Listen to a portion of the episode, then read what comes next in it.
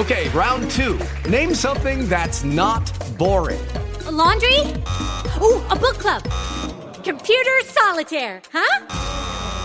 Ah, sorry, we were looking for Chumba Casino.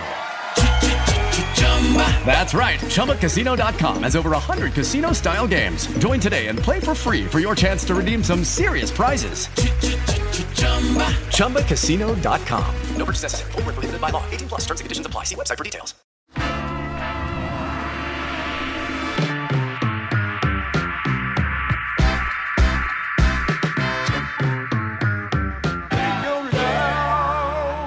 Hello and welcome to the show. This is another Why Press play coming in your ear holes. Hey, wait a minute. This one we're talking about the 2005 Samuel L. Jackson movie, Coach Carter. Uh, we, we're going to be playing some b-ball up behind the school uh, when a couple of guys sat down and started making a podcast and one of them was a girl. So join us in studio. We have the love of my life uh, lady of the manor uh, uh, Claire Fox. You've heard her on the Marilyn Monroe show. You've heard her on the Joseph Fritzl. She loves the dark stuff uh, on those conspiracy guys. Welcome to the studio Claire. Thanks very much, Gordon. I didn't want to Gordon how formal. I didn't want to uh, give away too much stuff Well, you about did your just call me the love of your life, so yeah, but about your personal life, I mean, like you're normally I go and they do this for a job and this for a job, and I didn't think you want people to know all that stuff. We'll talk a little bit about your job later on, perchance, maybe, perhaps.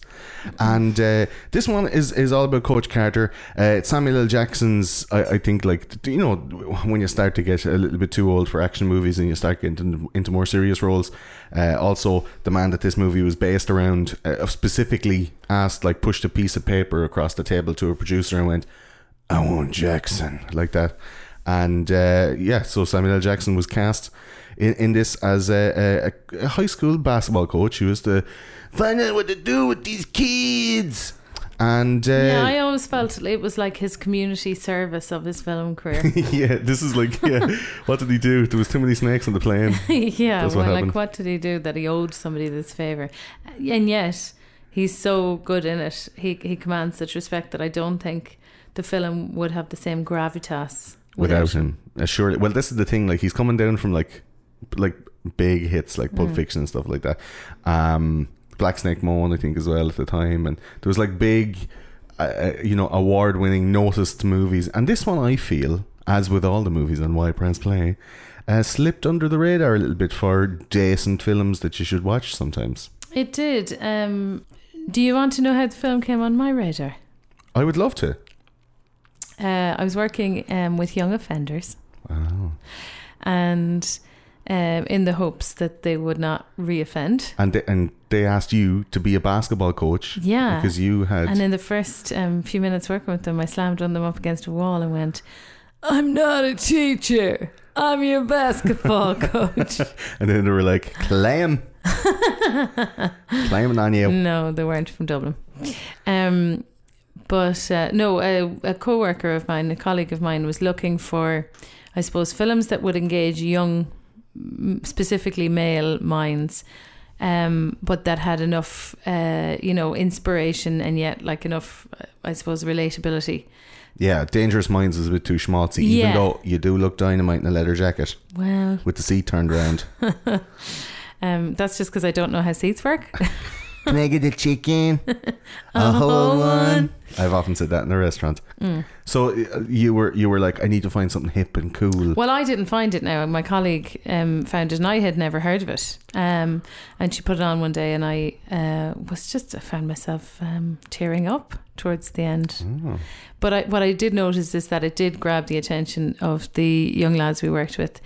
Um, and it had an inspirational message, which was better than a lot of the films that they were used to watching. Um, the fact that it was based on a true story. Um, That's the thing that got me, yeah, and the fact that it's directed by the lad that's that it's about. Like, well, the son, I think, Yeah. or grandson, yeah. yeah. Like it's in the family, like Hmm. it's this guy's story. Yeah, it, it, it amazed me, and uh, you know, it's a little bit shit. Like it's a little small bit shit.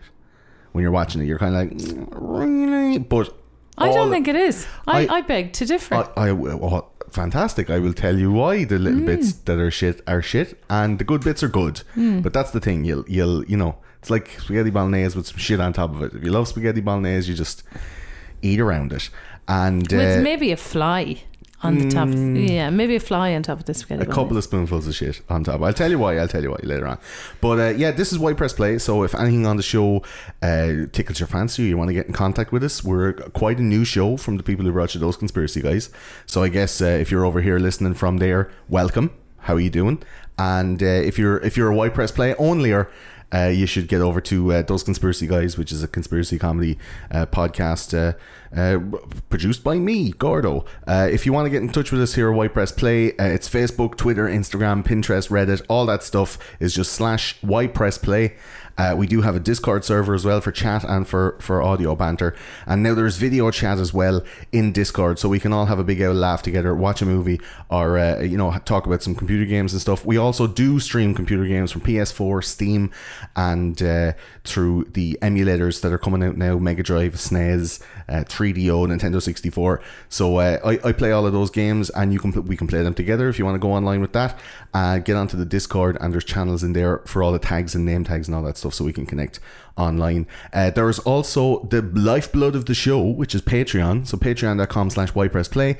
All the stuff in there uh, is exclusive to the people on Patreon. So if you want to go in and drop a dollar or two dollars or five or ten or however much you can afford, however much you think a show is worth, you can drop that money in there and you get loads of exclusive stuff. Like you'll get to get uh, you know first in line to play all those games. We're playing Fortnite at the moment, uh, which is an awesome. Uh, c- contender to player unknown battlegrounds in the uh, the battle royale format it's free to play both on computer and on ps4 so if you're into that and you want to have a go uh, please hit us up on uh, uh, one of the social medias or you can email us info at whypressplay.com and uh, we can we can connect online. That's this is kind of what we want to do. We want to have a little chat find out new movies new, new tv shows and new computer games uh, on Why Press Play.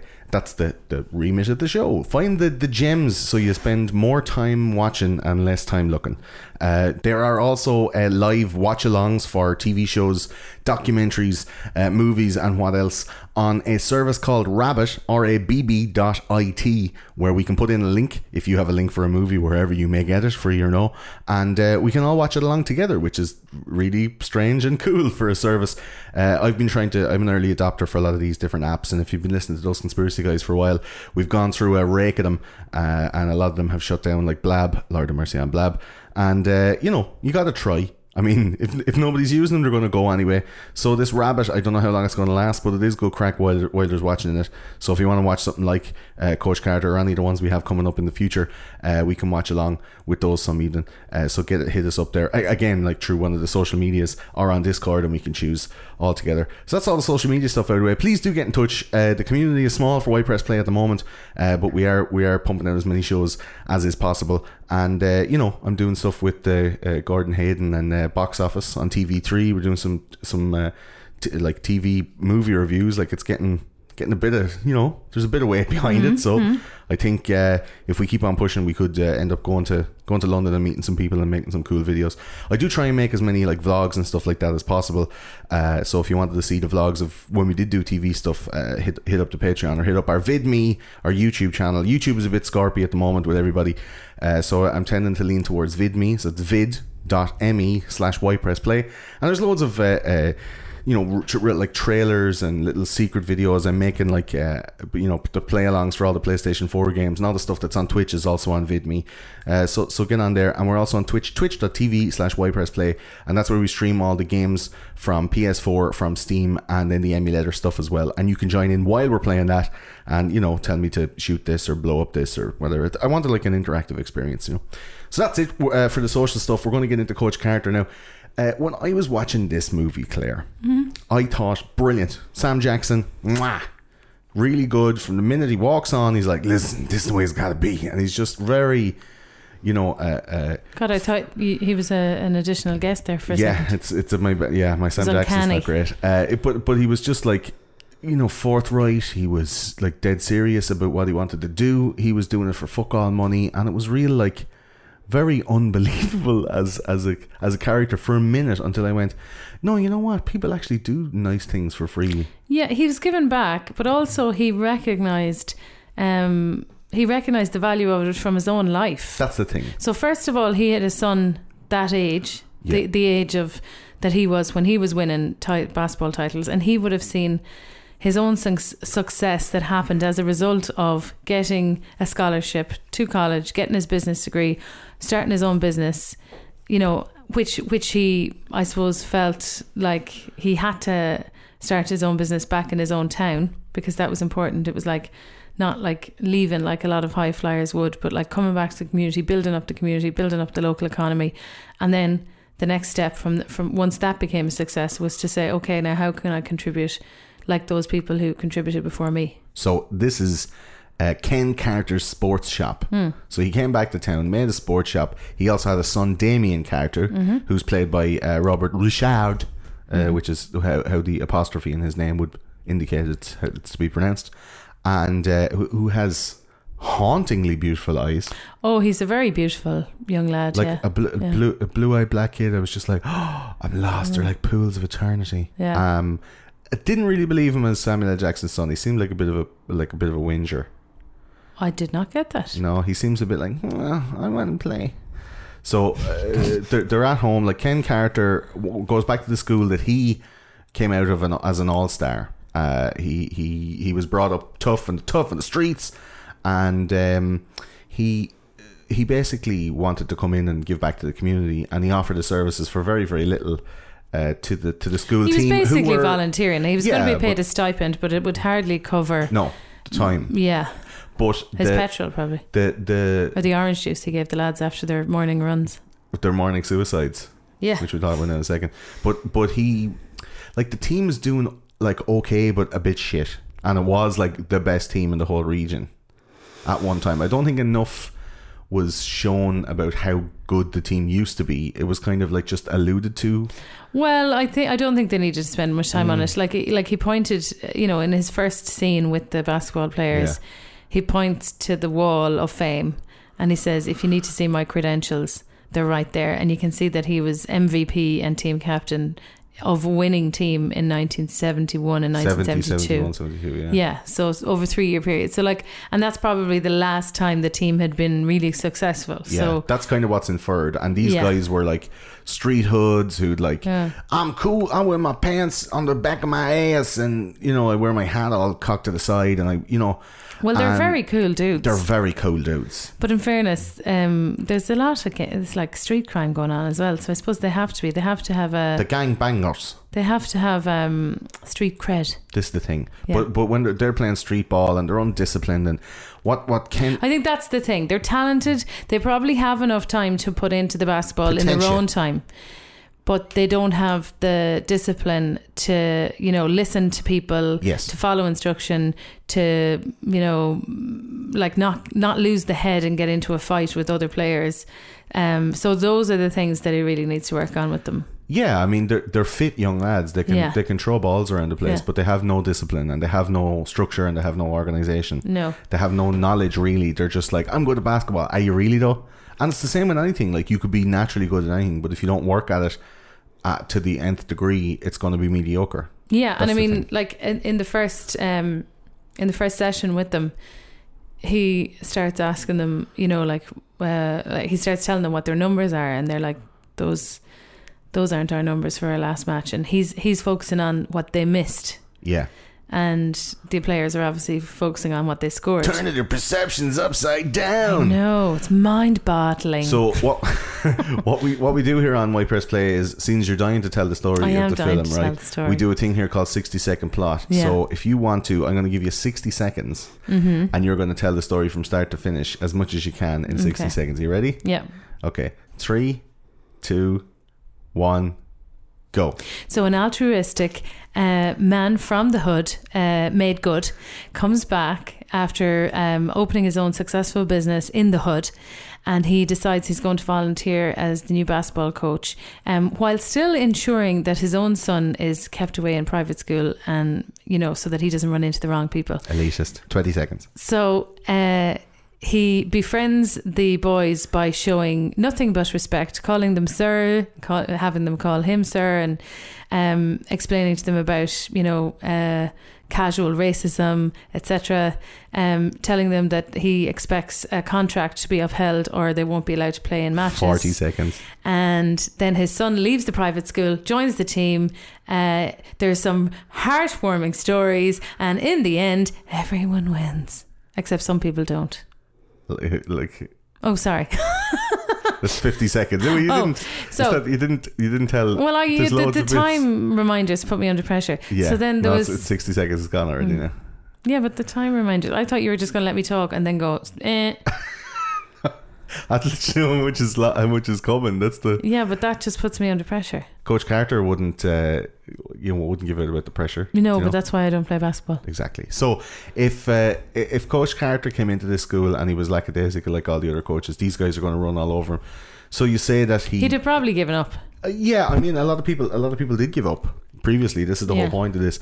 Um, so he comes in and he tries to make a first impression, and this is one of my favorite points Hmm. uh, in the in the movie when he comes in and he starts telling them like, "You will do this, and you won't do this, and you will do He this." He starts handing out contracts, which they just start laughing at. Yeah, but these guys are like you know uh, young dudes who are like I'm pure cool. So uh, this character Timo Cruz, who seems to be like this young tough, he's like a, a Mexicano, and he starts throwing the N word around the place when. Uh, uh, Coach Carter's handing out these contracts, and he's like, "Fuck you, old man!" Like it's this uh, re- rebellious, defiant, even in the face of all the other guys, like cooperating with Coach Carter and saying, "Well, well I know I kind of like basketball. And this guy is like, uh, if you've ever watched Sister Act, he's the, the Lauryn Hill of the group who's like, no, I'm out of here. Who then like stands outside the window and like mournfully yearns to be back on the team And or whatever. singing in harmony. Well, he, he doesn't sing in this one. it, that that whole Timo Cruz storyline, I think, like really holds together. Yeah. Like it's very, very powerful, much more powerful than any of the other storylines. I think. yeah, There's like, Timo Cruz is kind of the central. I think so. You, sympathise with him most of all. You, Yeah. you you grow to love him. The So little there's- pup. There's four. There's four main storylines. They're split into the movie. So it's Timo's like, oh, you know, I'm battling gang warfare, and you know, my cousin, he's like, my cousin, primo. yeah, he's like a gangster man. He has all the money, he sells drugs and stuff. Or he's like that kind of world. And then you have Kenyon Stone, played by Rob Brown, who basically gets his uh, girlfriend Ashanti, uh, called Kira in the movie, or Kyra. Uh, she gets pregnant and he has to deal with that kind of stuff. And then we have Texas Battle, who's played by Maddox. Uh, all, they all have pure cool uh, one word names. Uh, so Texas Battle, Junior Battle. yeah, yeah. Junior. Uh, his ma is played by Octavia Spencer. Yeah. So when like that that that story is basically like he too dumb to go to school, like this kind of thing, but he's real good at basketball. And um and then we have Worm, who's played by Antoine Turner. Like those four dudes are kind of like the main storylines. We follow their home lives as they go home, as well as Coach Carter's. Less less so worm. Less so, but he, Yeah. he, he has like a, an important part to play later on in the movie. And then we have obviously Damien Carter, who's Coach Carter's son, who is, I think, like, he wants to prove something to his dad. And w- like, I don't feel that that's like none of those are as strong as Timo Cruz's No. story. They're all very weak In fact, stories. I think. the paternal relationship that Coach Carter takes on for Timo Cruz is stronger than his own son. his. own- That's the thing. So, w- like the the movie starts off basically like with Ty Crane, who plays for the other school, the other cool school in the group. Like he, he he's uh, coming out going, "I'm the next LeBron James." So, like you know from the minute minute one, like he's the man to beat. And this, it's kind of like um, you know, uh, uh, like remember the Titans or a Mighty Ducks or something like that. It's kind of this like underdogs work real hard, learn a few lessons, and then you know win the Super Bowl. Yeah, the re- the relationship between uh, Carter and Timo Cruz is it is a lot stronger than the one with his own son, and his own son like without any kind of without any preemptive like uh, uh, like without prompting from the script or from the character it, he just comes in and coach carter knows like okay i'm i'm wealthy i own a shop you know i'm sending my kid to a private school he's going to st francis which is the same school that this ty crane is going to so this is this whole like you know uh, uh, mighty ducks like he used to play on the team and eventually they'd be playing in the final and he'd have to play against the guys he was on the team with it's this kind of typical thing Yeah, and as a true story, you're going, is it really true? Because I've seen well, that in I think movies. that's why they say based on true stories. Yeah. Because I'm I'm sure if a lot of these true stories, like I often think of The Blind Side, Um, yeah, Jesus. And I'd wonder how much of that was just, you know, because because the Sandra real Bullock doesn't look like she let the black lad stay in her house for nothing. She's just one of them kind of women. You know what I mean? But my point being that um, I think if you actually knew the whole story, like like uh, an example would be, you know that film with uh, Johnny Depp, where Johnny Depp is, um, you know, you feel pure sorry for him. What's eating Gilbert Blow, Grape? Blow, Oh, you know, blow. And Yeah. like I watched that and I was, oh my god, the narrative got me, and I Yeah. was all like, you Johnny Depp, why would they listen to him? Yeah. And in the very last scene, they show a picture of the real dude, and you're like, yeah, Yeah. he deserves to be in prison. yeah. I think that's like why they can't. They have to fluff it up because otherwise you'd be like, no, that's a bit too much truth for me. Thanks. Yeah, I think the Ken Carter being as cool as he was, I don't think he was that cool. But in real life, Ken Carter, the the he was quoted as saying that Sam Jackson was the only man to play him. They say, "Who do you want to be? Who do you want to be played by?" He's like Samuel L. Jackson. And after the movie was made, Carter was quoted as saying, "Yeah, he got he's the best actor in the world. He got my character ninety eight point five percent correct." Ninety eight point five. And I'm like, I don't think are you that cool in real life? Well, one thing I would say, just from having had to build relationships with young people myself, it doesn't happen that quick. But you have to, you know, you've only you have to pace a movie, and you've only, you know, however many minutes. Yeah, it so was. you it needed was, a character as strong as Samuel L. Jackson to get across that very quick. He got them into ship shape. It's a hundred and ten something minute movie, Yeah, so it's yeah. not. It is fucking long. Like for like that's nearly two hours for movies of the time that were like Yeah, I think it's paced well though. the start gets it's straight in no kissing. Like it's a thirty million dollar movie for everything that was in it. It's only thirty million dollars on the opening weekend. It got twenty nine point two million And I dollars. think fair flipping them. Did well, Yeah. did well. I think Samuel L. Jackson like really floated the boat. If it was to come out now, would it get as much? I doubt it highly. No. Yeah. That's the thing, you see. Uh, but because this, uh, I think the Dangerous Minds style of getting respect that Samuel L. Jackson brought into that gym on the first day, he walked in Hmm. and he just started calling them all sir. And he said, like, when you. When But he you- wasn't even in gym gear. That's the thing. he had a was in suit. a, a suit with a tie and all that stuff. Yeah. He wasn't like in blue shorts, you know, that they're slightly too tight. And a whistle. Well, he did a whistle. Uh, yeah, but he says uh, th- like the use of sir and instant respect that he gave Mm. those lads for not knowing them, but like they look like hoodlums, Mm. and yet he still respected them and said, "I'm from here. This is who I am." They were like, "Who are you, old man?" And he's like, "I'm this, and I respect you, sir." And you call me sir, and I'll call you sir. And whenever we have like a game, like you'll wear a shirt and a tie and all this kind of stuff to build up that sense of self worth or whatever. But he, it was a kind of a, a when Michelle Pfeiffer went into that classroom in Dangerous Minds, he said, "Okay, usually you have to earn an A. I'm going to give you an A, and all you have to do is keep it. Like you've already won. Just don't fuck up." Which is a like a completely different way to approach like problem kids or whatever. Mm. If you have somebody who's used to not succeeding, they're never going to try. But if you told them, listen, you've already succeeded, you're going to school, which is more than a load of kids. And a lot of these kids wouldn't go to college or they wouldn't graduate high school. They'd all drop out. They'd all start doing drugs. And Coach Carter was like, I want to stop that happening by making them love something and make them be really good at something. That may give them a leg up financially if they do d- decide to go to college. yeah, he was definitely personally invested from Yeah. the beginning. But also for no reason. But also he knows the area. So like say say for example he was, you know, some guy who like had a near death experience and was a businessman but like didn't know anything about an area like that, didn't know anything about kids from from, you know, that kind of that that side of the tracks. Yeah. And uh, decided that they were going to go to a youth group and give back and coach basketball. No matter how good they were at basketball, they'd have lost that crowd in the first two minutes Yeah. because you need a totally different set of skills that no amount of business school would teach you. And and it, like you really have to know yourself. You really have to know that you're not putting up with anything, and you have to nearly preempt what they're going to say. Well, the the maddest part of the film for me, and because I know like you're in the job you're in, the people that you deal with and stuff like that, like he had a meeting with their parents after giving out this contract, mm-hmm. and they all came in and said, "What the fuck is this shit? Do you think we can afford to have them buying ties and stuff like that?" Mm. And Coach Carter's answer was, "You know where Goodwill is, don't you?" You can only get a tie there for a dollar. It doesn't have to be the best of fucking ties. It just has to be a tie. Yeah. It's not for the style and then they it. say, "Are you saying we're too poor to shop in Goodwill?" And they're like, oh, "We're not that poor." But that's the thing that there, there's this like this mad delusion of status or Mm. whatever that was really being pointed out in the film, which I think is a really good for for like t- today's But society as you as said, well. like- delusion of status, but also delusion of what's after that. Like Yeah. what I really liked, one of the things I really liked about the film is that he really focuses on. But what if you do win the championship? What after that? Because Yeah. if you don't do well in school, you're just you've just got a trophy that you're looking at for the next twenty or forty years. working in some shit job, or if you're working so he's all. like, "What are you going to do? Keep your tr- trophy? Like, Yeah. it doesn't mean anything." And then he asks them, like, "Who won the last one?" And they're like, "We don't know."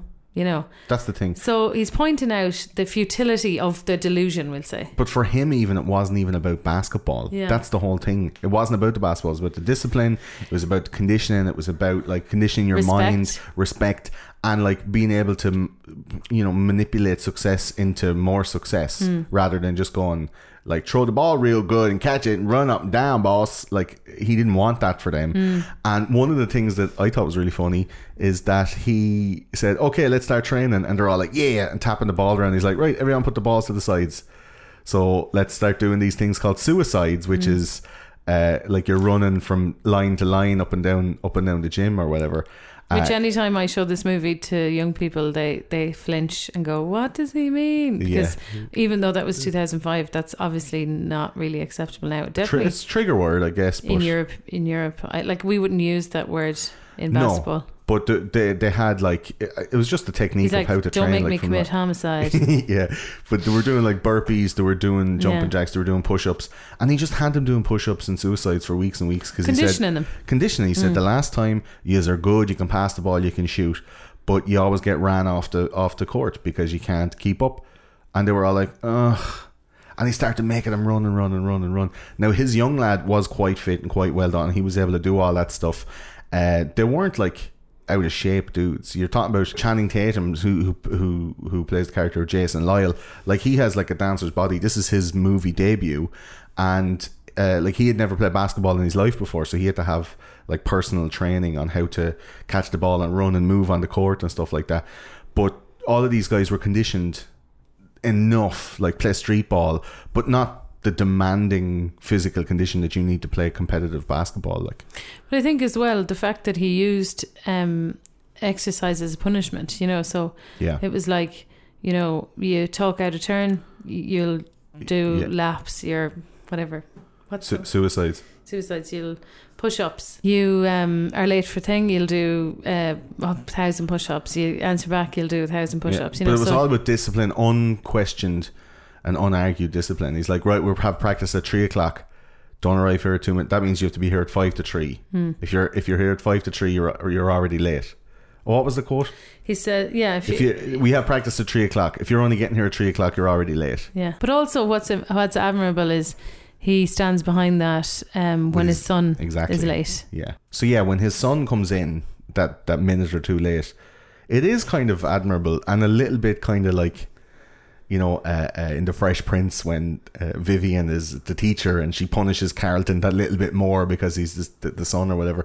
So this lad comes into practice and he's all like, "Hey, what's going on?" He's like, "You're late." He's like, "Yeah, I'm I'm, I'm new here and I, I didn't know." And the guy was in the class. He's like, "I don't care." push-ups, 150 push-ups or whatever, and he has to just like shut the fuck up. And, and the quote that Coach Carter's saying said, "You can push up or shut up." Yeah. And all these guys are like, right, well, if I talk back, if I give any cheek, if I give any lip, I have to do stuff. Hmm. And this whole kind of like conditioning, that's in the all the first act. This is like we're conditioning them to think and behave and train like professional athletes because if you don't do that you're just doing you're at not like you're just an amateur at everything. So so in the contract that he that he gives out to all these guys and he puts it forward like yeah when you're, you're when you're out there playing real basketball you have to sign contracts and you have to keep to them. So this is a contract I want you to keep to. So it's like uh, you'll turn up on time you'll do all this stuff. If you break the contract I'll make you do suicides. Break the contract I'll make you do push-ups. And one of the things was they had to have a 2.2 grade point average. And when Damien who's Samuel L. Jackson's son wants to leave the fancy school uh, Samuel L. Jackson's like no no having a tea in the evening, eating the paper. He's like, "Fuck, will you fuck off? I'm reading the fucking paper." And the son's like, "I really want to. I don't like it at St. Francis.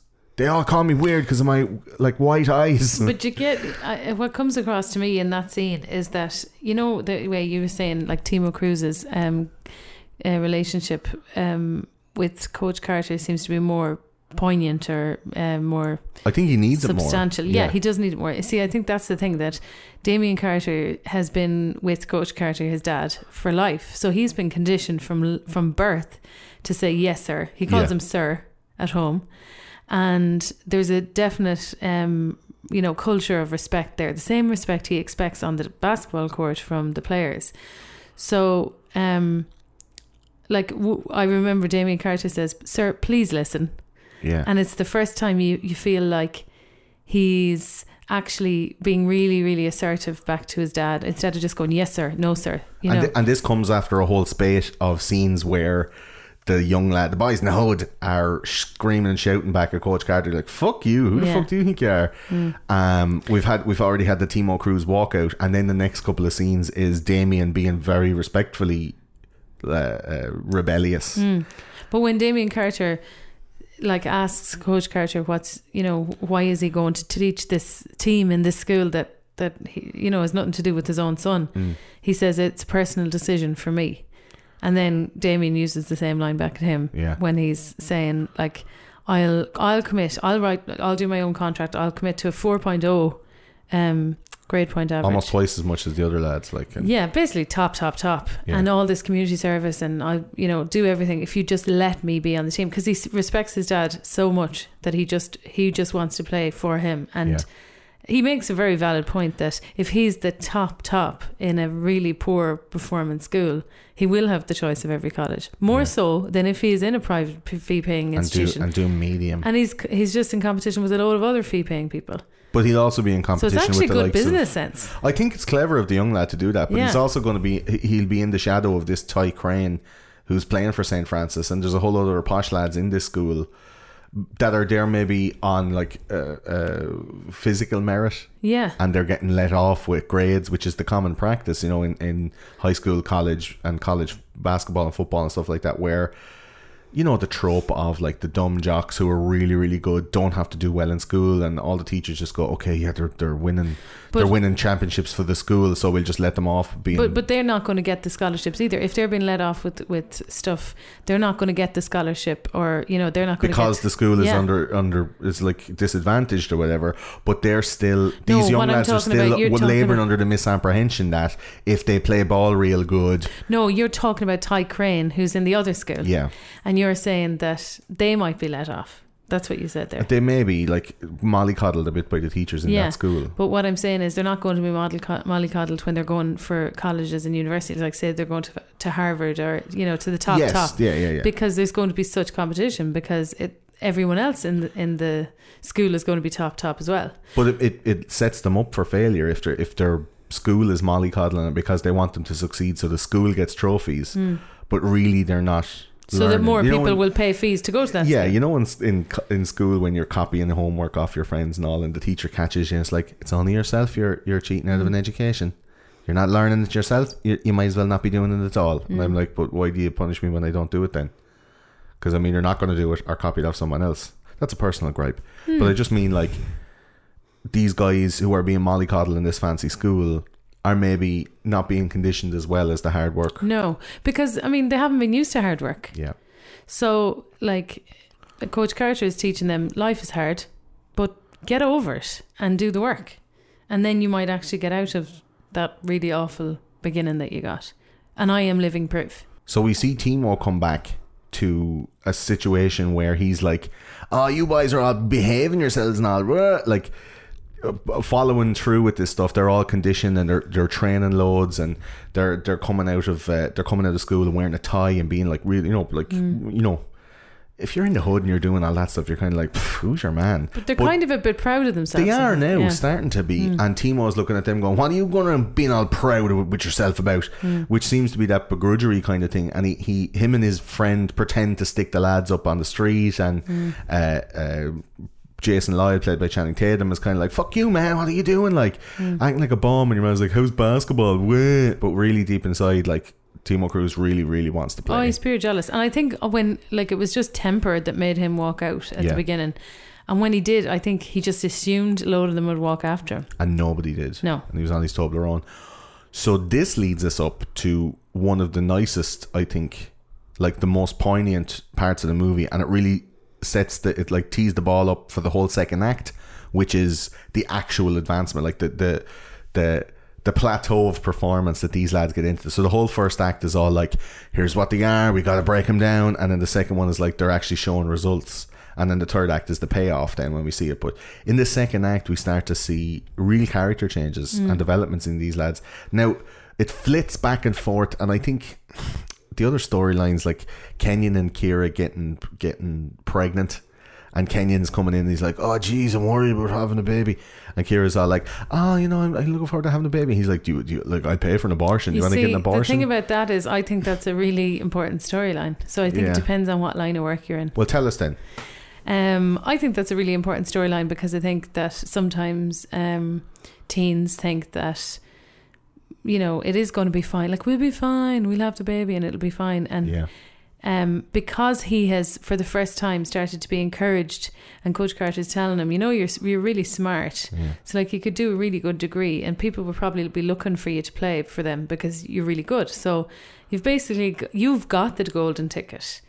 Um, do you, want, do you want to ruin it by having a baby? but I mean, he in doesn't even. teens? Coach Carter doesn't even know his his girlfriend is pregnant. No, but that's what I mean. Like Kenyon's thinking about it. yeah. Like, So Kenyon's thinking about, it. and then I actually have a shot here, man. Like, and there's a really, I think it- there's a really important scene where um, Kenyon goes back to Kyra's mom's apart, like to her apartment, oh, they're babysitting. and they're babysitting. She has to mind her little nephew, Yeah, um, or her cousin or something, her cousin's baby, and the baby starts roaring, crying, and then Kyra starts giving out to Kenyon about the way he's holding the baby. And then he's just like, you can just see him going, This isn't what I want. Fuck this this isn't. Yeah. And then he starts going, like, asking her questions, like, What do you think? How do you think it's going to be any different? She's like, I know it's going to be hard. And he's like, You have no idea. It's this like, every day. Oh, this will be it. And even faced with that, she's like, ah, you know, whatever. And then Yeah. he kind of goes, okay. And he tries to drop the hand. They try to do some sexy stuff. And she's all like, oh, that's what's got us in this situation in the first place. And he's like, well, look, at if you're pregnant and you're not even letting me ride you with no Johnny's, I, I'm not, like, I'm not into this. I like, did. I didn't see that side of it now, but I then I well, suppose I'm female. I'm just saying he, he's trying to make the best of a bad situation where he's like, I think. uh, I think. uh, we're, we're, baby, honest, we're babysitting and doing all this stuff and like, oh yeah, it's going to be great. And then he gets caught going like, the baby's crying and your man is like, oh no, get off me. And he's like, no, I get I'm not the, getting anything out of this. I get This the impression very- that he's saying, um, like, how do you think that we're going to be any different from your mom or your cousins Mm. or your, uh, you know, how are we going to be any different? Like, I'm going to have to work to support us. You're going to have to work to support us. We won't be able to go any further in edu- education, and then we'll have no money, And at one point, the two of them and are we'll even, have a baby. The two of them are even going like, um, she's going, well, I'm going to break up with you and I'm going to bring up the baby on my own like everybody else does. And he's like, all right, fair enough then. Go But her yourself. pride is hurt because he doesn't say at any point, I want to leave you, I don't want to have this baby. What he's saying is, can we at least have a conversation about it? Yeah. Which also I think is an important point to make because, you know, a lot of the time it's only looked at as the woman's problem. He's he's there, he's invested in the relationship, he's saying he loves her, and he he's saying, I would just like to look at our options. And she's seeing that as a massive rejection, and she's like, F you. Yeah, because if the woman is pregnant, you know, uh, the reproductive rights are there, should be there for her, not in Ireland, like. But it is the man's problem as well. If he doesn't want to have the baby, she should be willing to at least have a conversation about it, Hmm. rather than bringing a, a child into the world that he would then be, feel obliged to have. And to, and like legally probably end up get, having to take care of. So he didn't want any of that shit. Like, It's not that he didn't want it, it's that he wanted to have a conversation, yeah, and she wouldn't. Yeah. So she went, "Let's break up. Because he was actually. I'm going to go off and have this baby." And he's But all like, the while she's doing that, he's going around looking at his options, talking to colleges, Mm-hmm. telling them that his girlfriend's pregnant, going, What can you offer me in terms of a scholarship and support for a and, new like, family? part-time education and this kind of stuff. yeah. Yeah, So he's actually doing his homework, but she's just shutting him out. yeah. And that storyline wraps up because it's not integral. To, I don't think it's integral to the movie at all. Uh, That storyline wraps up with her going, "Yeah, I got an abortion after all," and he's like, "What the fuck? You never even said." Like she seems like a bit of a selfish cunt going on the way she's going on, like going. Come on, babysit. No, you can't. I'm having the baby no matter what. And he's like, okay. And then he's like, I'm gonna get a scholarship, and you know, you know all this stuff. And she's like, yeah, I already aborted the baby. He's like, what the fuck? The, she had an abortion while they were broken up. To, Yeah. To be fair, and also I think she just assumed he was just like every other guy, like get you pregnant and then go, okay, I'm washing my hands this because I don't want that baby. She saw what he was saying as, I don't want the baby. I want this not to have happened, which he probably did in a way. Yeah, but that's what abortions are for.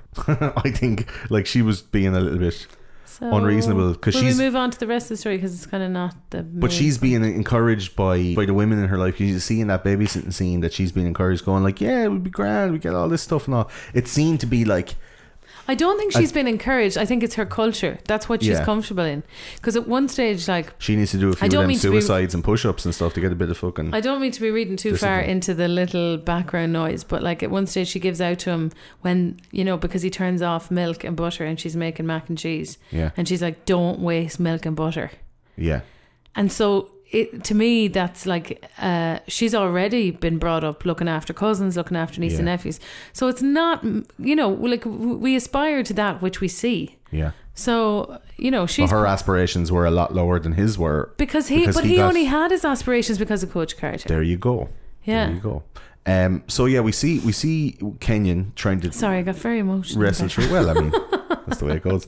Kenyon's trying to wrestle through all of that stuff, uh, and uh, when the lads are getting like kind of slapped up by Timo and the boys, like fake robbed or whatever, uh, that kind of stuff comes out now where they're like, "Geez, man, come on! Like you're still fucking around like on the streets, and we're actually going to make something of ourselves." Like they've been doing it for a few weeks now. They've been training. They're a bit more conditioned, and Timo, I think, is looking back and going.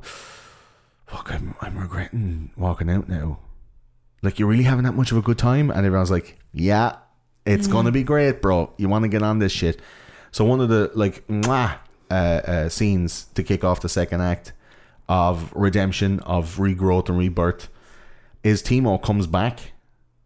And Claire you want to tell us he about comes what happens he comes into the hall into the assembly hall where they practice and uh, in his big old dirty t-shirt.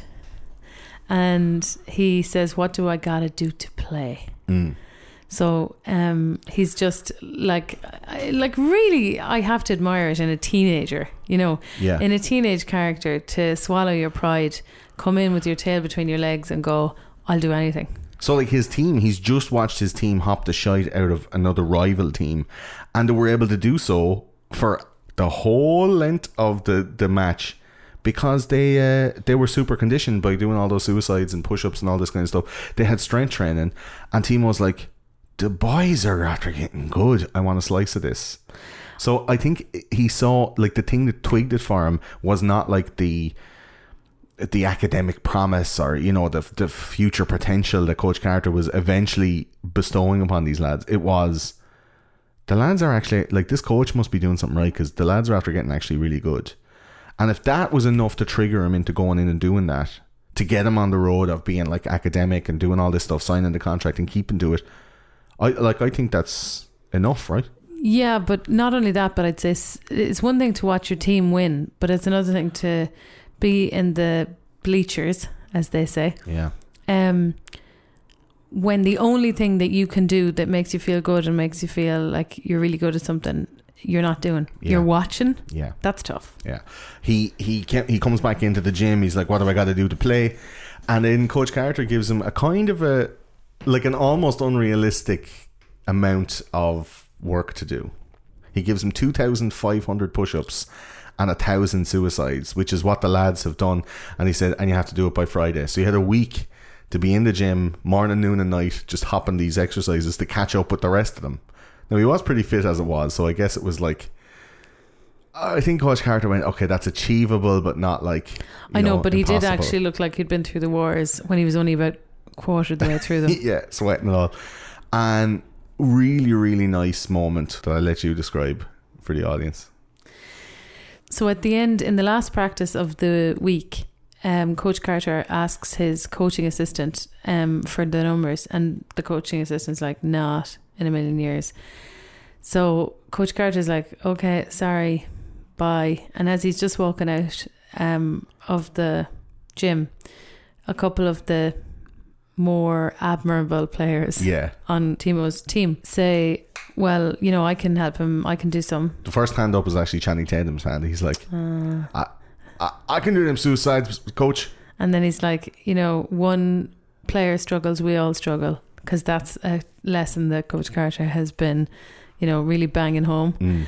And uh, so, what what I think is very amusing about that scene is, you know, you know, Coach Carter's son Damien is quick to join in, and so is Junior Battle, and then eventually. Worm goes, okay, Yeah. I'll do it too. Yeah. But I mean, he really has to, he's almost shamed into it.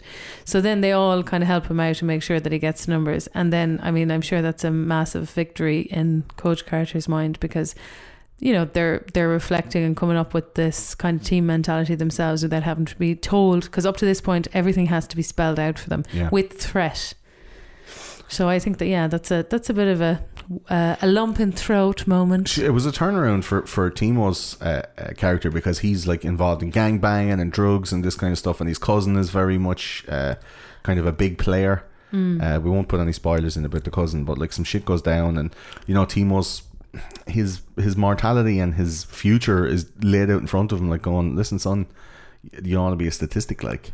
And he he tries to put a lot of effort into this, and there, there it was Act Two, like the, the middle part of the movie, puts a lot of conflict and a lot of um, uh, the enactment of the contract details or the contract parameters that were set out at the very very start that seemed inconsequential and it's one of these like you know I, I think- I I keep on think you saying Fresh Prince of Bel Air but like you're but I think like you've ah. almost forgotten about it. Like it comes to Christmas, they've been selected to play in this big fancy schmancy tournament. Yeah, there's a there's a montage. They've won four matches in a row, like how trounced these teams, Yeah. and there's all like a training montage. They're passing the ball and high fiving and dunking and being deadly and doing all these picks and rolls and all these three pointers and stuff like that. And every time they do anything fancy, Coach Carter's like, "Hey." Keep to the plays, and they're like, "Sorry, sir, sorry, sir," Hmm. and it's all like very, you know, steady, and they're not like showboating or grandstanding. Before, when they scored, they'd be all like, "Ma ma ma," in. There's people's a, yeah, there's a great stuff. scene where he comes back to practice after after a match where they've been kind of Oh yeah, rubbing yeah, the, other, the other team's face in it, and he's he's like, um, somebody tells him his shoes is untied, so when he ties it, he's like, "I tied that shoe, I tied that shit." Yeah. And everyone's looking at him like you're mental. Um, Yeah, and he's like, "Oh, you know, that's what you were doing the other day. You were acting like you did something. There were my plays that you were playing, Yeah. but you were acting like you were the best in the world. You know." I trained you. The only reason you're any good is because of me, but you don't hear me shouting about it. Yeah, and then they're they're kind of saying, well, the other team were doing it as well, and he's like, that doesn't matter. You Yeah. act with dignity and you behave, and it's so much like more of these gentleman lessons, like Yeah. be better than that, be bigger than that, like don't just do something because everybody else is doing Father kind of shit, like. Yeah, I think, yeah, very little bit. paternal. Yeah, Um. So, uh, one of the conflicts that they had was with Junior Battle, uh, with uh, Texas Junior.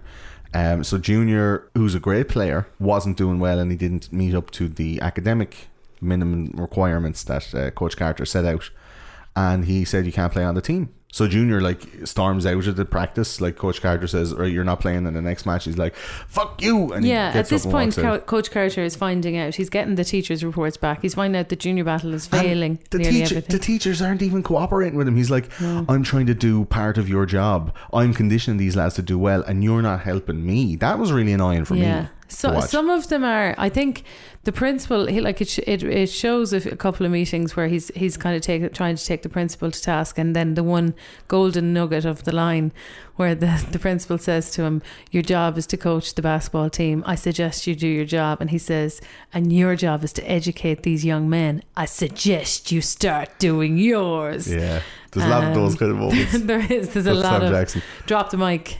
but it seems it seems that like a lot of the parents at the start were kind of uh, unwilling to cooperate. They were like, "I'm not buying a toy for this young lad.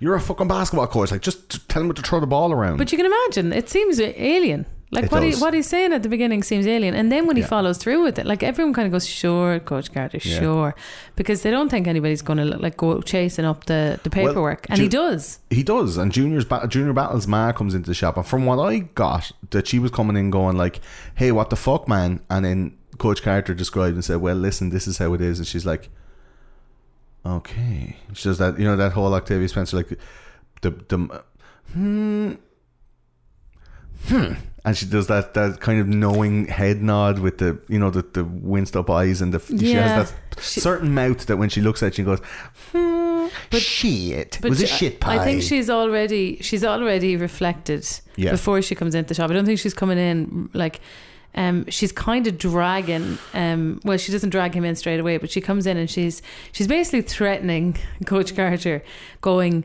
you know, like I could move him to another school and they'd Yeah. play him. But That's what I felt, that she was going Yeah, like- but that's all she. That's all. That's the only kind of um, uh, currency she has. Right. Right. So it's like the only thing I have left is to threaten him. So she says that, and he says, "Yeah, but that's not the point because he, even if he plays in another district, They're not going to teach him. he's not going to learn anything, and he and he, th- so he's going to be a great basketball player in high school and then have no future." Yeah. And then she says, I know that, and I know he's struggling with class, and I don't want to take him to another district, but we lost a son.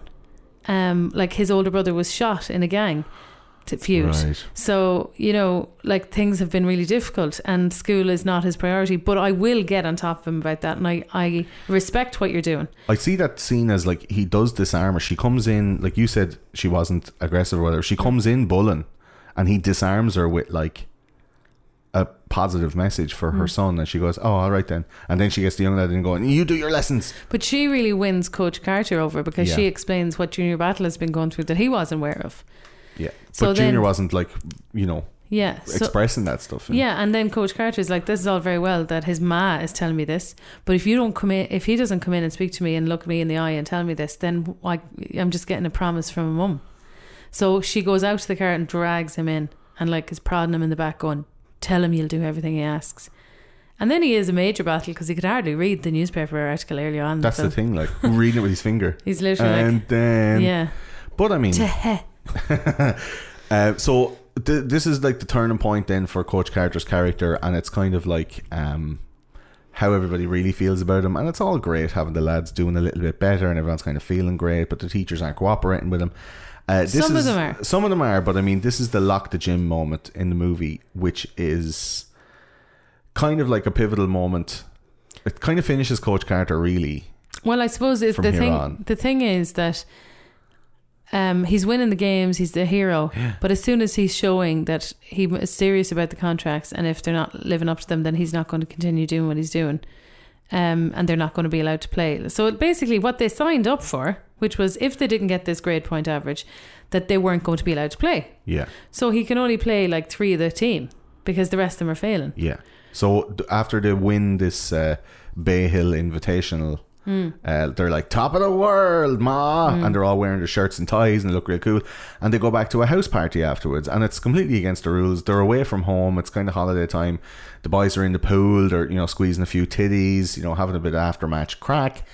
And then Coach Carter comes in, and his the young lad Damien is hammered drunk and all that stuff. But he doesn't like- realise he's drunk because he's been lamp. just given Yeah. lemonade. Yeah, it's pretty. It's. He, I know he's a young lad, but he acts really drunk, really badly. And uh, they, they, he, he punishes them all. He brings them all back, and he's like, "What the fuck are you all doing?" Uh, and and the thing is, at that moment, and I think Samuel L. Jackson doesn't do disappointment in movies often. Yeah. Very rarely would you see Sam Jackson's character in any movie disappointed. Like building up to an excited thing and then being let down because he's like, No, I'm too cool. I'm not letting anybody in close to me. So you never see that really. And he comes down and he's like, I'm gonna go. They were all staying in an apartment complex. He's like, I'm gonna go down and we're all gonna have a big laugh. And you know, the boys are going. I'm gonna treat the lads to something. And you know, and then he goes around and they're not there. And he genuinely looks like, oh, I worked so hard. I thought they were gonna be good boys, and now, right? And he, I think he, because of that, he overreacts at the party. And he's like, right, get your ass out of that pool. And it's like, you know, they, they, he pulls all the lads out. Then they're finding out that they're failing. Then he locks the gym, big padlocks, big chains, and the whole the whole school goes mental because they're like, "Why are you stopping a winning team?" What I think is amazing is that like there's literally choppers, like press choppers in yeah, the air. Like it seems it seems overkill and it is a bit mental. little bit. But like the principal is standing around like the same amount of press Yeah. you'd see at a White House event. yeah, if someone if there was a school shooting, there wouldn't be that much fucking press. So so it just seems that like um this whole locking the lads out of the gym was a motivation for them to go study and it was like a real heartwarming moment. I don't want to spoil too much of it, but like real heartwarming moment when Coach Carter is surprised when you know they're all they're all studying the thing and they're doing really well and doing all these exams and against Coach Carter's will, they open the gym, right?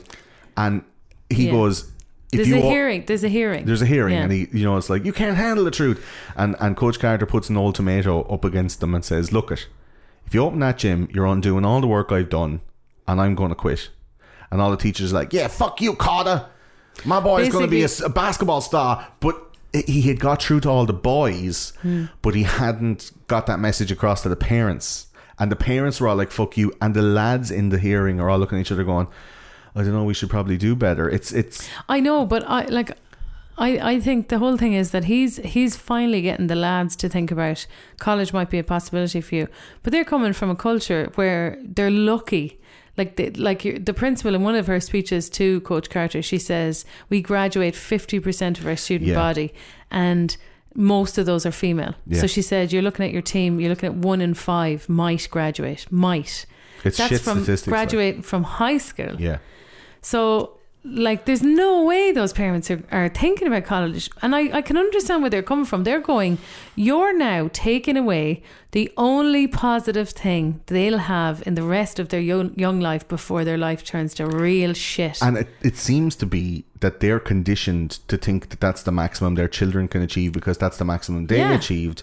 And they're fighting against Coach Carter. But what I think is great is that the young lads have already been pre inspired. They're in the here and going, no, I can do better than this. I Hmm. Don't need high school basketball. That's not going to be the thing I'm going to be thinking about when I'm, you know, in the fucking garage, like do, fixing the thing and doing, you know, I'm gonna, I have bigger aspirations than that.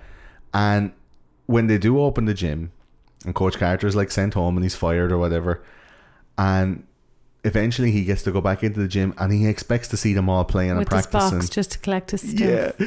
And uh, he goes back in expecting to be seen playing on the court. But what the lads are doing is sitting around a whole lot of desks with the other teachers who had been fighting Coach Carter before. Uh, and they're all sitting at rows of desks doing their homework right in the middle of the basketball court. And he and and, And, and, one like, of them says, Nice. Coach, they can take the lock off the gym, but they can't make us play. That's it. That's it. That's Timo Cruz. And I think that uh, uh, Timo stands up and he does one of those "Oh Captain, my Captain" speeches as well. oh, and like it's every time, tear to a glass eye. Yeah, I think I have it- to stand down at the back of the classroom when I put that on.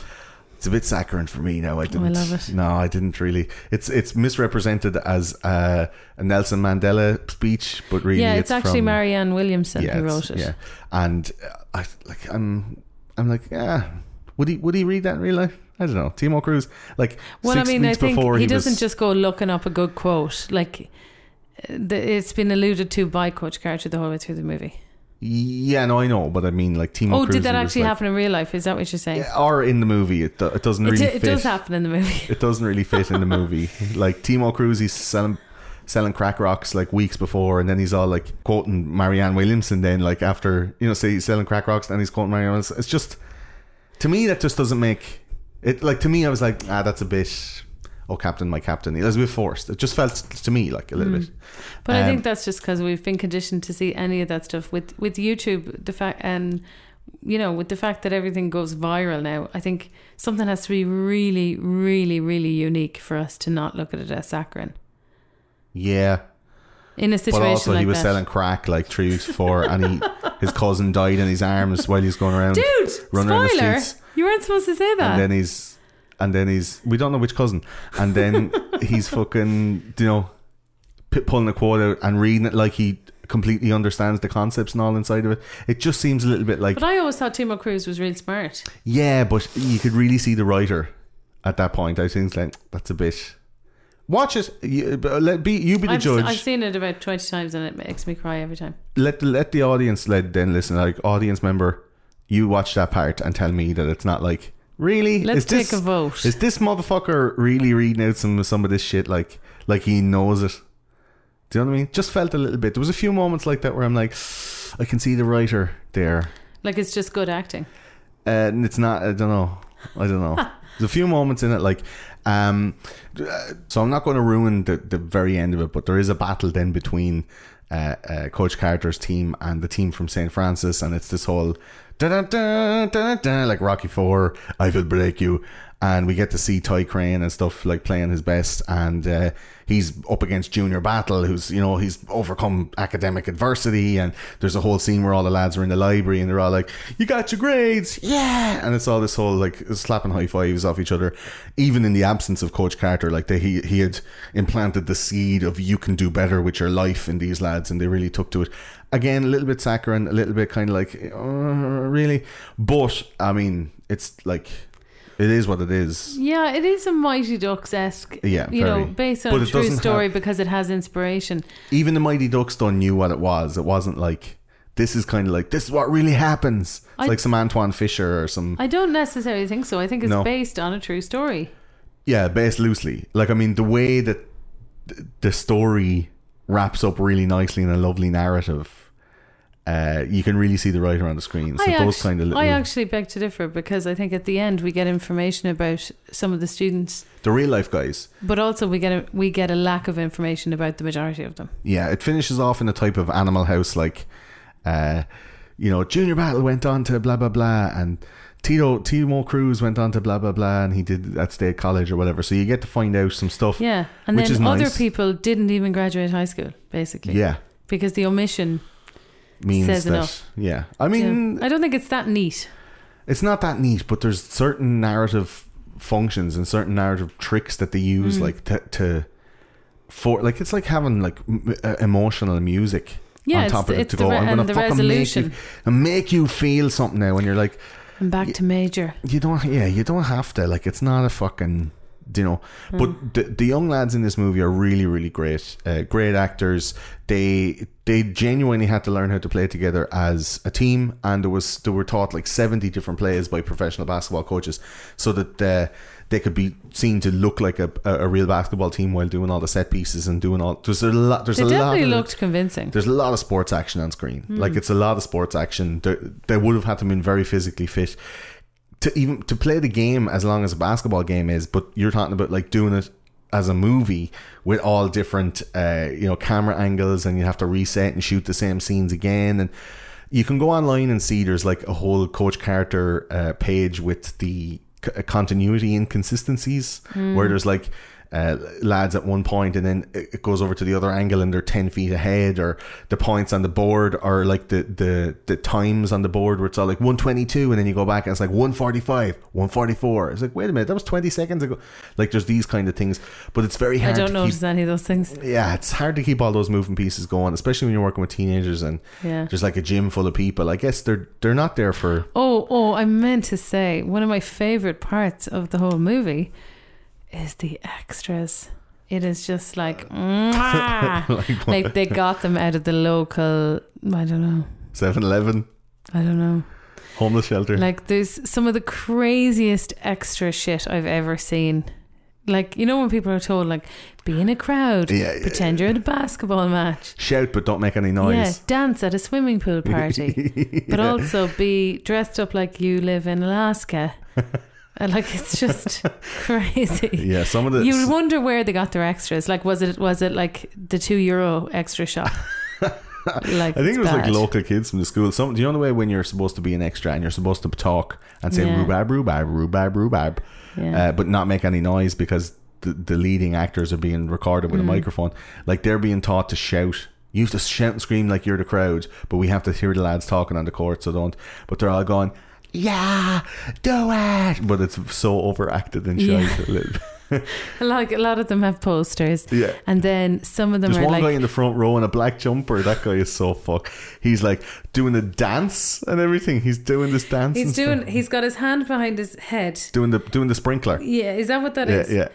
Um, and and like he's you know he's delighted with himself because he's like this is the only way I'll get on camera. Yeah. And then he's- there, so there's people who I'm I'm not kidding have one eye looking at the court and one eye looking for the court.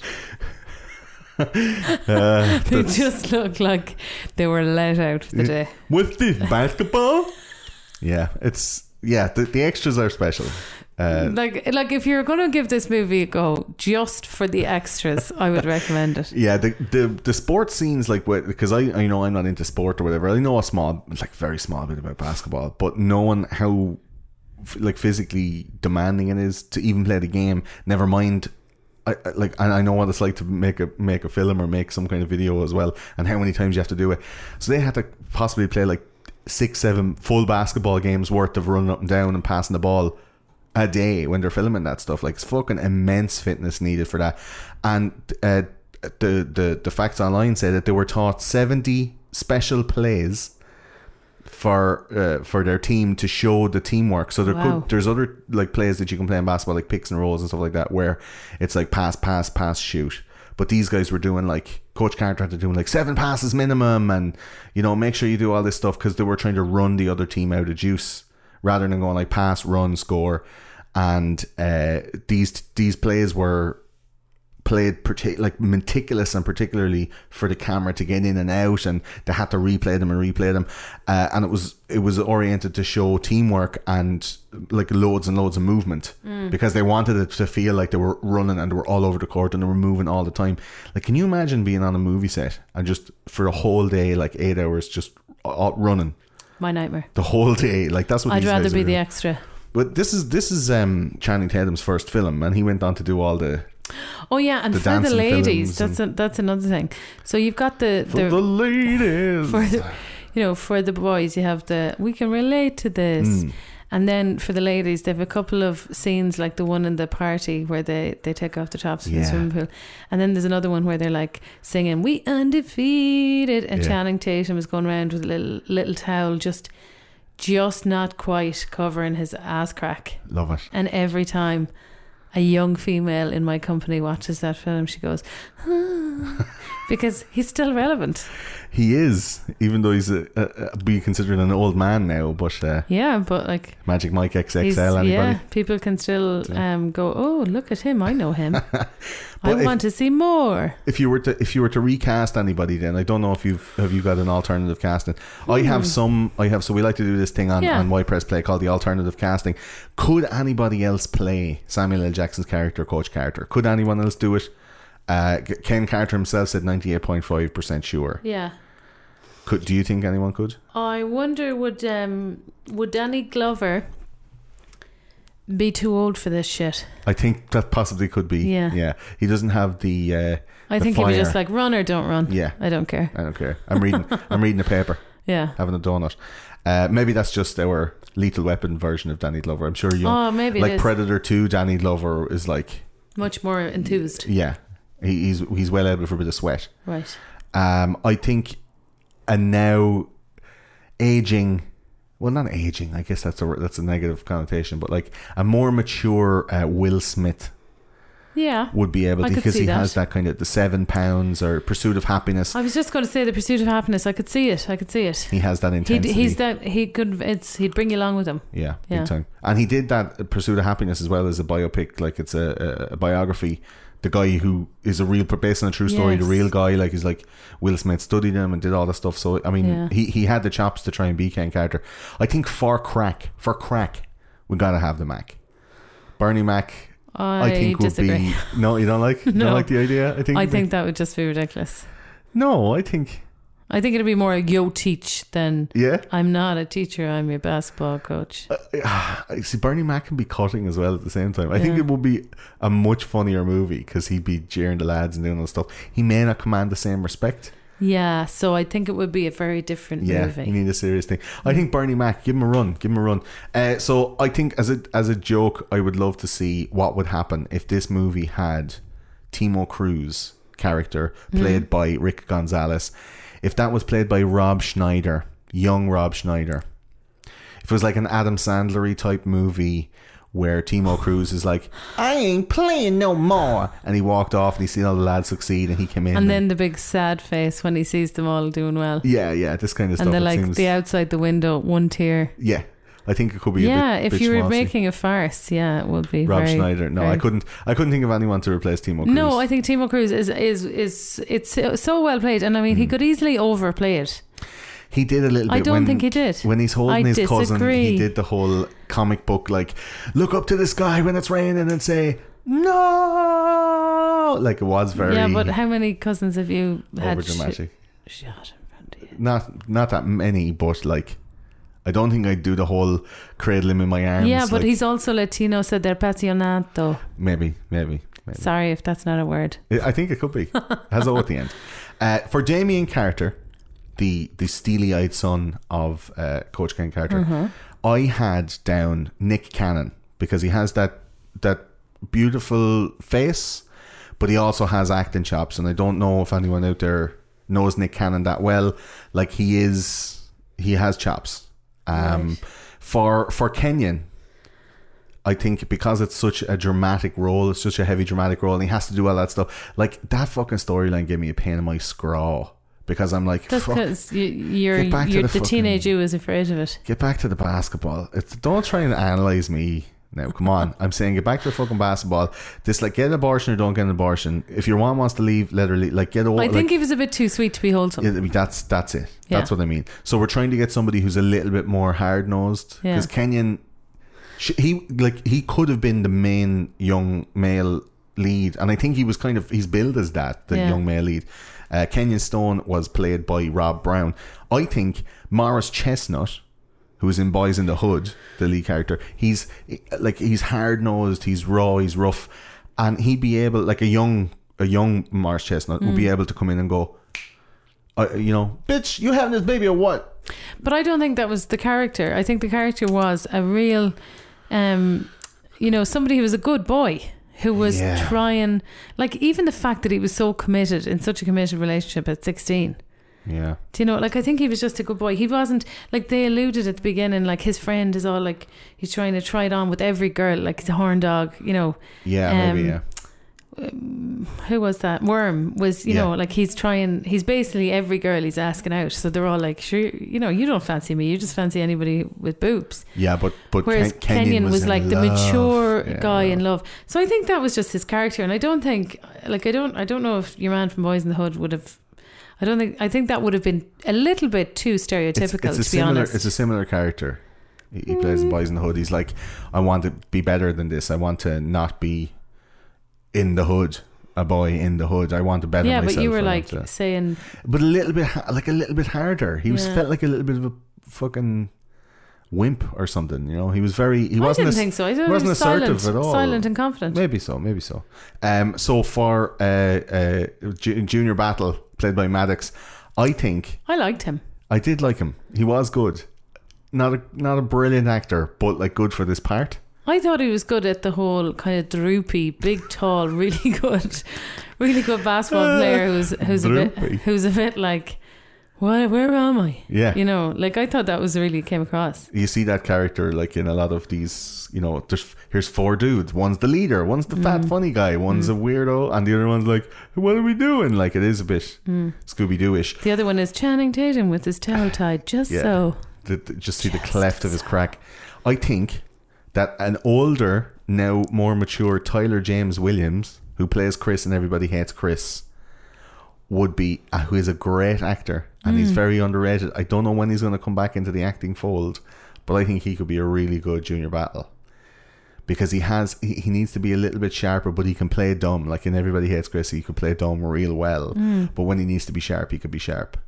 And I think Junior Battle was like that. He was good on the court, not great in the books. Yeah, Um, for for Jason Lyle, played by Channing Tatum, I've chalked one down here for the white boys. Uh, Liam Hemsworth. no, No, too too clean cut. are you joking? Channing Tatum is really clean cut. I think Channing Tatum fit in. I think he fit into that movie. I couldn't see Liam. I I, I couldn't see it. No, No, I think or a young Tom Hardy maybe. Tom Hardy was like he was a bit of a, a Jack the Lad, like a lock, stock, and some two smoking barrels kind of a fella, like bit of a gangster, bit of a how Yeah. are you getting on? Tom Yeah. Hardy maybe. You need somebody like fit and big and I, I sturdy. ha- I'm happy with Jason. I'm happy with Channing. You, you happy with Channing Tatum? Yeah. Oh, okay. We'll just we'll see about that. Channing Tatum. She doesn't make me like dress up like Channing Tatum or anything like that, guys. If you're if you're wondering, Yeah, I don't have a towel or anything. uh, just pull it down just a just a just lower, a teensy bit. lower, higher. Yeah. yeah. and uh, then Kyra, the pregnant the pregnant uh, girlfriend of uh, Kenyon. I, I I have down here as a joke Raven-Symoné because I can just imagine her whinging around that kitchen Uh, with babies hanging off her and everything. I would hate that. She's really annoying. Yeah. Raven-Symoné. No, I thought Ashanti played it very well. She did a little bit whingy, a little bit too like more, more whingy than she was uh, dramatic. I've seen Zoe Kravitz. Have you seen her? Yeah, she's very beautiful. I think she's a really good actress. There's going to be a lot of stuff coming out Hmm, it's the acting you like, yeah? It's the acting, yeah, acting, yeah, it's the acting, yeah. And uh, I think I think if she was if now if you're casting that she it's the kind of character that she'd play. She's in for those kind of supporting roles now at the moment, and I think she'll be looking for a lead pretty soon. Zoe Kravitz is definitely an actress to watch now at the moment, Right. One to watch. especially with the whole family behind her and all that stuff. Moving on, uh, And like, you know, if she ever doesn't have any place to live, she can live in Lenny's scarf.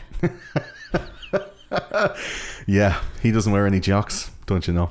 And he and he has his pubes in dreadlocks. Imagine everyone knowing that about your dad. Be terrible, wouldn't it?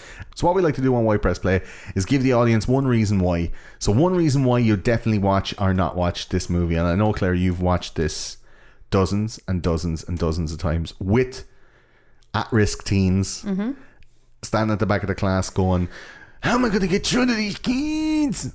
It's actually really badly timed because um, several times we've come to the last, like the crucial last five minutes of the film, and the bell has gone, and it's really hard to just get into it the next day for Yeah, just five minutes. So, I, you know, to build it's, up it's the a, crescendo. yeah, it's an anticlimax. Yeah. So um, I kind of might pick a point to start and then go. So basically, this is what ha- has happened so far. Yeah.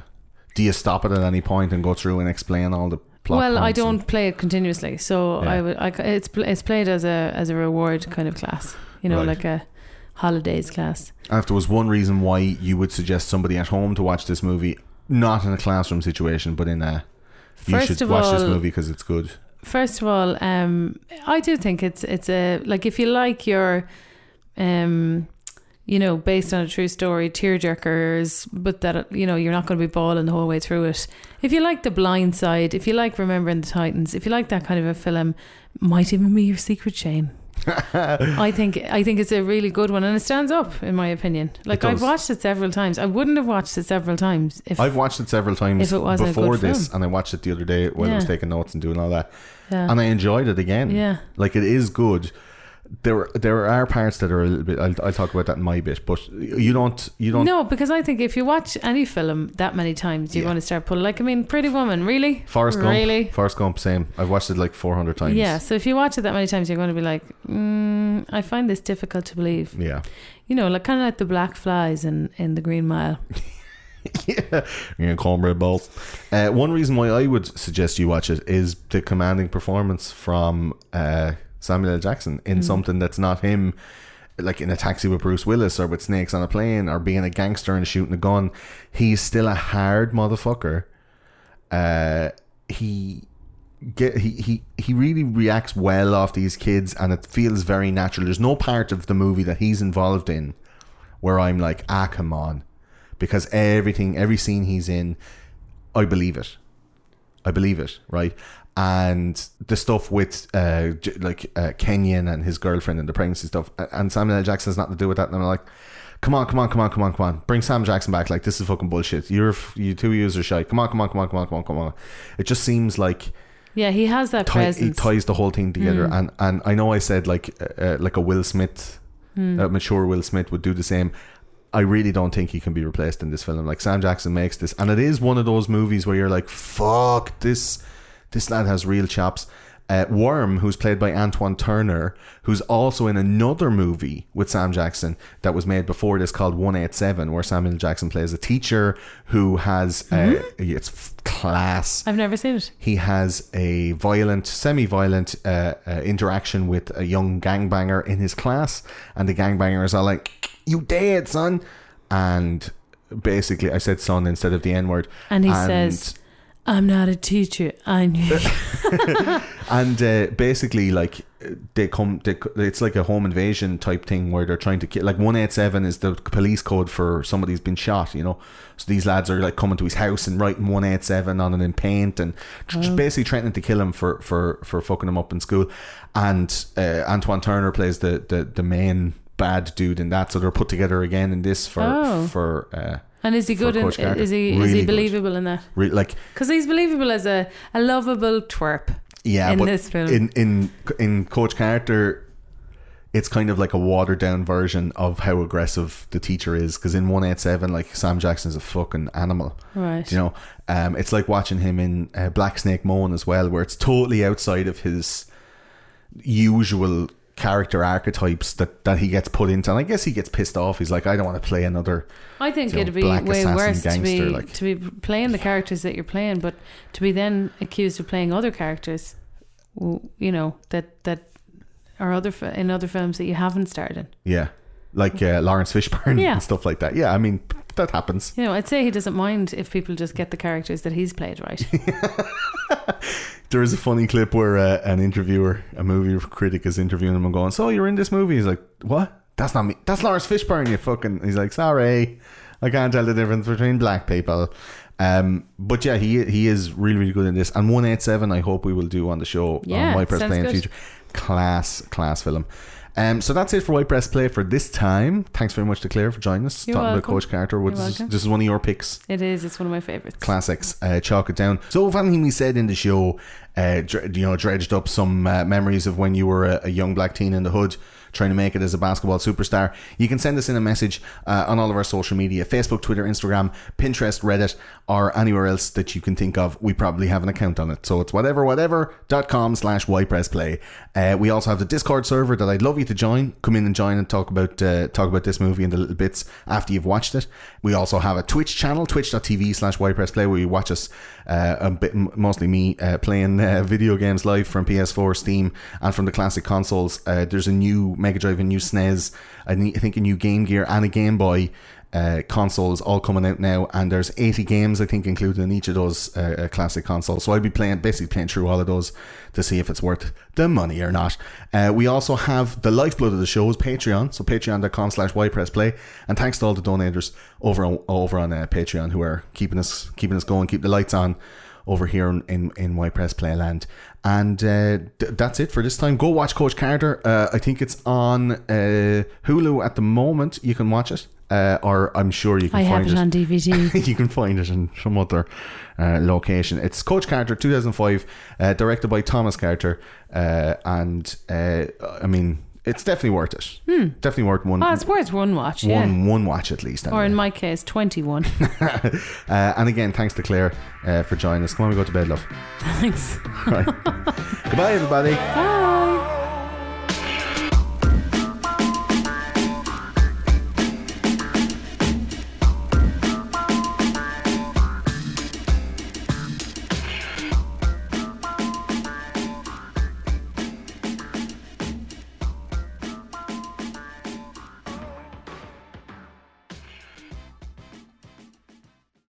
Lucky Land slots, you can get lucky just about anywhere. Dearly beloved, we are gathered here today to. Has anyone seen the bride and groom? Sorry, sorry, we're here. We were getting lucky in the limo and we lost track of time. No, Lucky Land Casino, with cash prizes that add up quicker than a guest registry. In that case, I pronounce you lucky. Play for free at LuckyLandSlots.com. Daily bonuses are waiting. No purchase necessary. Void where prohibited by law. 18 plus. Terms and conditions apply. See website for details.